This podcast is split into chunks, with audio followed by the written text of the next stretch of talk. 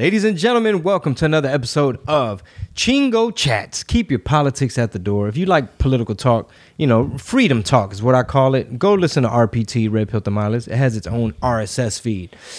But right now, this is Chingo Chats. We keep it non political as best as we can because you know these days bro once you wake up and realize that hollywood has been compromised Enes Kanter's game time has been reduced uh, they cut the feed from the boston celtics uh, to, to china. Oh, word? they cut the feed every time he plays and shit because he be wearing them shoes talking about taiwan. So the ccp don't want none of them rebellious free speech LeBron, he gonna he gonna he's Oh, gonna he play his his, he's gonna play his position. Now he want to sell them brown browns out there in, in Beijing. Not only that, but they're gonna post every other post on ESPN on Instagram about LeBron. Like every other post is Yeah. a LeBron post. Yeah, but Enes Kanter and, and the Celtics, so they've been cutting his time and they're not playing the Celtics games in China. So if you like that kind of talk, go listen to RPT. This is Chingo Chats, and we like to react to things in, in the news, brother. Um, first of all, shout out to everybody that came out to all the tour stops. Freedom of Speech Tour is a wrap.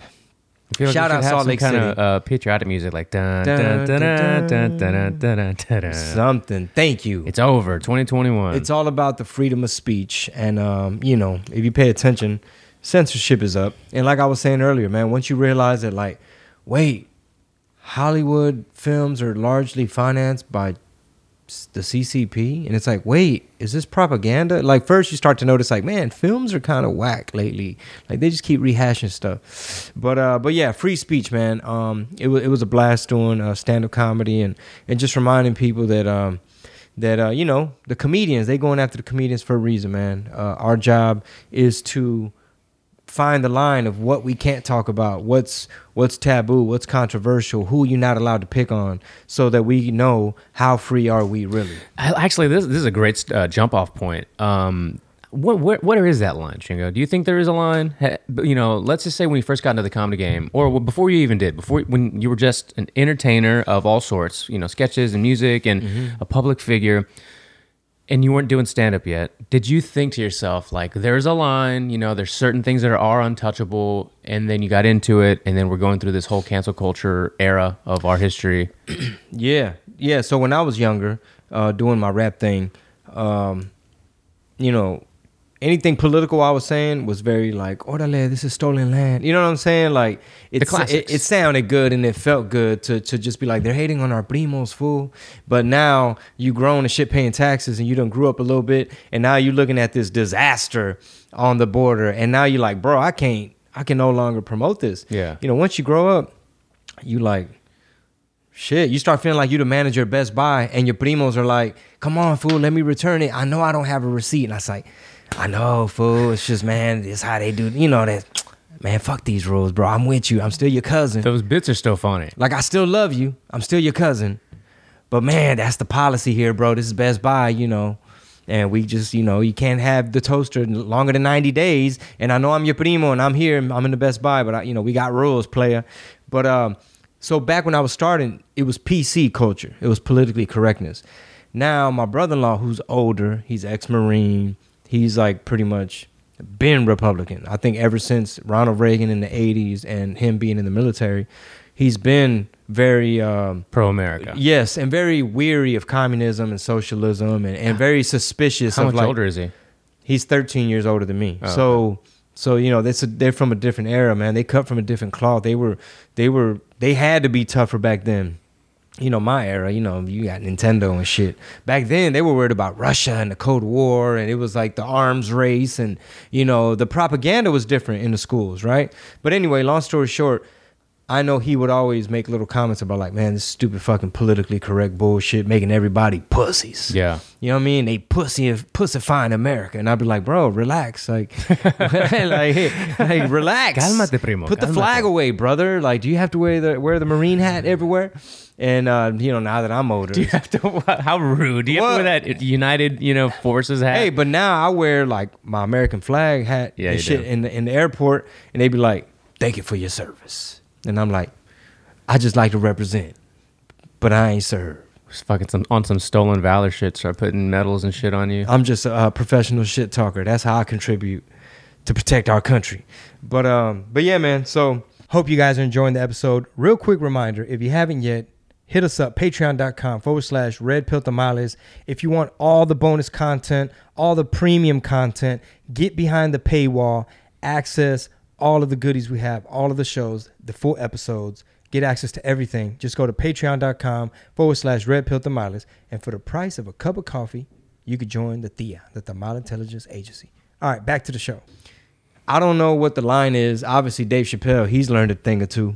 Uh, Lil Boosie, he's learned a thing or two about like what you can't say and what you yeah, can't do. but man, that's that's the beauty about comedy, right? All these people, all these modern, you know, uh, these modern killers, like these modern entertainment icons, right? But then you go back, let's just say 15, maybe 20 years, maybe even less. Not quite like Eddie Murphy early days, but let's just say Sam Kinison or, uh, you know, even Louis C.K., Dice Clay, Uh-huh. these people that were saying shit that was so off the wall. And you never heard, I mean, maybe Oh. because of the internet and publications were different.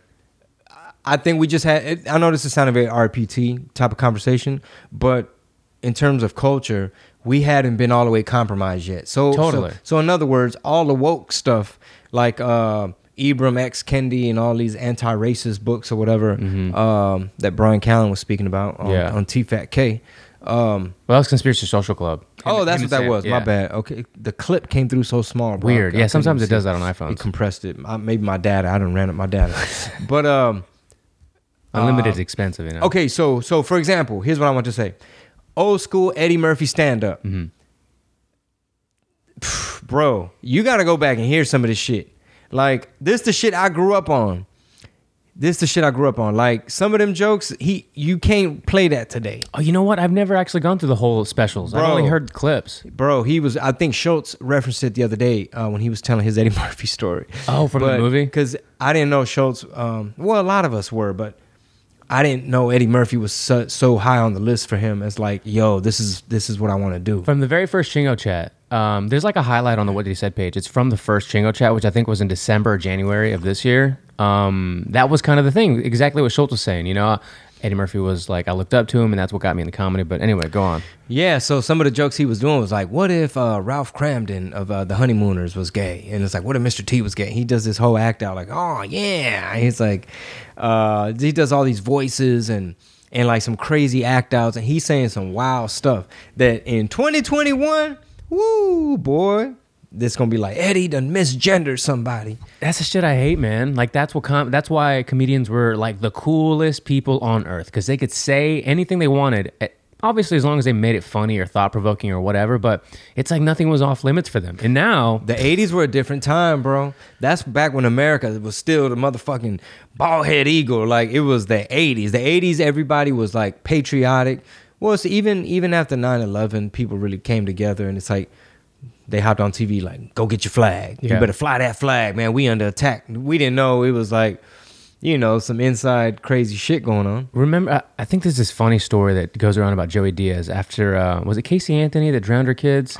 Okay, what happened? Was it? Do you remember? Do you know Uh, this, yeah, Joey's something sto- like this uh, this Joey Diaz story where that the very next day he goes out at the comedy store in the OR and he's like, he makes a joke. He starts a, a joke about her and the kids or whatever. And he's like, you know, Joey Diaz. This is also like ten plus years ago, fifteen years ago maybe, where he's like, uh, those kids will not be missed. I heard they were bad kids. They sat this close to the TV. They never put their blocks up. They won't be missed. You know. And he made a crazy joke like that, but it was so funny the way that he put it Yeah, together. Like, he could pull it off. what's off limits if that's the case? You know. Yeah, I don't know. I'm sure some of these alt comedians are like try to be edgy just for the sake of being edgy. Yeah. But um, but in the grand scheme of things, man, it's like, for example, have we talked about perfect segue? Have we talked about Tim Dillon and Michael Che in the SNL thing? Barely. I mean, not barely. We did kind of talk about it, but we, that was on RPT, right? So now we could, you know, get deeper into it. Okay, on- on yeah, let's go Chat. in. Let's go in. Let's go in. All right. So I know other podcasts have covered this, but hey, we ain't other podcasts, baby. right. We got our own sauce. Before believe it. So uh, I guess the way it all began is SNL dropped a skit where it was uh, Big Bird. I forget the guy's name, some comedian. I don't know who the fuck. And then you had tall ass, goofy ass Pete Davidson as Joe Rogan. Tall, skinny Pete Davidson, not a little muscle suit on under the shirt, not fake tattoo, nothing. Just walks up looking like Uncle Fester chewing on uh, ivermectins, right? So it was like Sesame on Ted Cruz Street or something, and the writing. Uh, Tim Dillon made a comment. I guess it was a tweet where he was like, "SNL been funny for decades. You know, don't get it twisted. SNL well used to be pretty fucking funny as of recently." He's like, "But this shit is what the fuck is this?" He's like, "It's more propaganda than everything." And he's like, "I'm not just saying it because I'm Rogan's friend and." But he's like, y'all are washed. Y'all are corny. Y'all are lame. Yeah. And then Michael Che is the what, head writer, co-head Yeah. writer. He's been the man over there for about eight years. And then he threw a jab on his Instagram stories because he's not allowed to be on Twitter when you work for NBC. Not allowed. Yeah, you ain't allowed. You ain't an independent free man, bruh, like Tim Dillon. So somebody, I guess, hit up Che, and they were like, "Yeah, but Tim Dillon makes 190k a month Yeah. off Patreon," and he was like. Don't get fresh, Tim. We all know who Tim really is. He's a humble, sweet guy, but he ain't make it in stand up. And he over there trying to be a media personality. And it's like, you mean a podcast, motherfucker? That's what you mean? Media per Says the guy on an NBC TV show. it's like, wait, you mad because he pointed out the obvious that that y'all are forcing these narratives? It's like it's. He said uh, Tim Dillon had a good critique.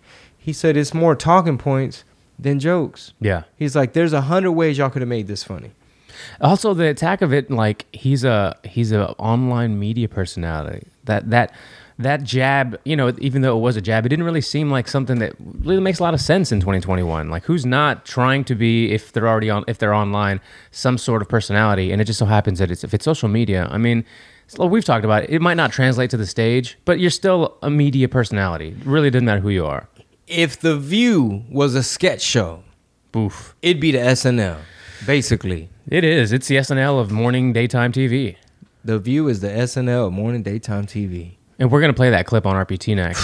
That's ridiculous. Okay, now before I get off track and my blood pressure goes up, because we're recording RPT after this. Um, that is the end of the teaser. All right, if you want the whole enchilada, the full shebang, that's strictly for the patrons. We're hitting y'all with more premium content. So head on over to patreon.com forward slash red pill tamales and get full access to all of the shows, all of the content, and all the premium exclusives. All right. See you there. Patreon.com forward slash red pill tamales. Sas.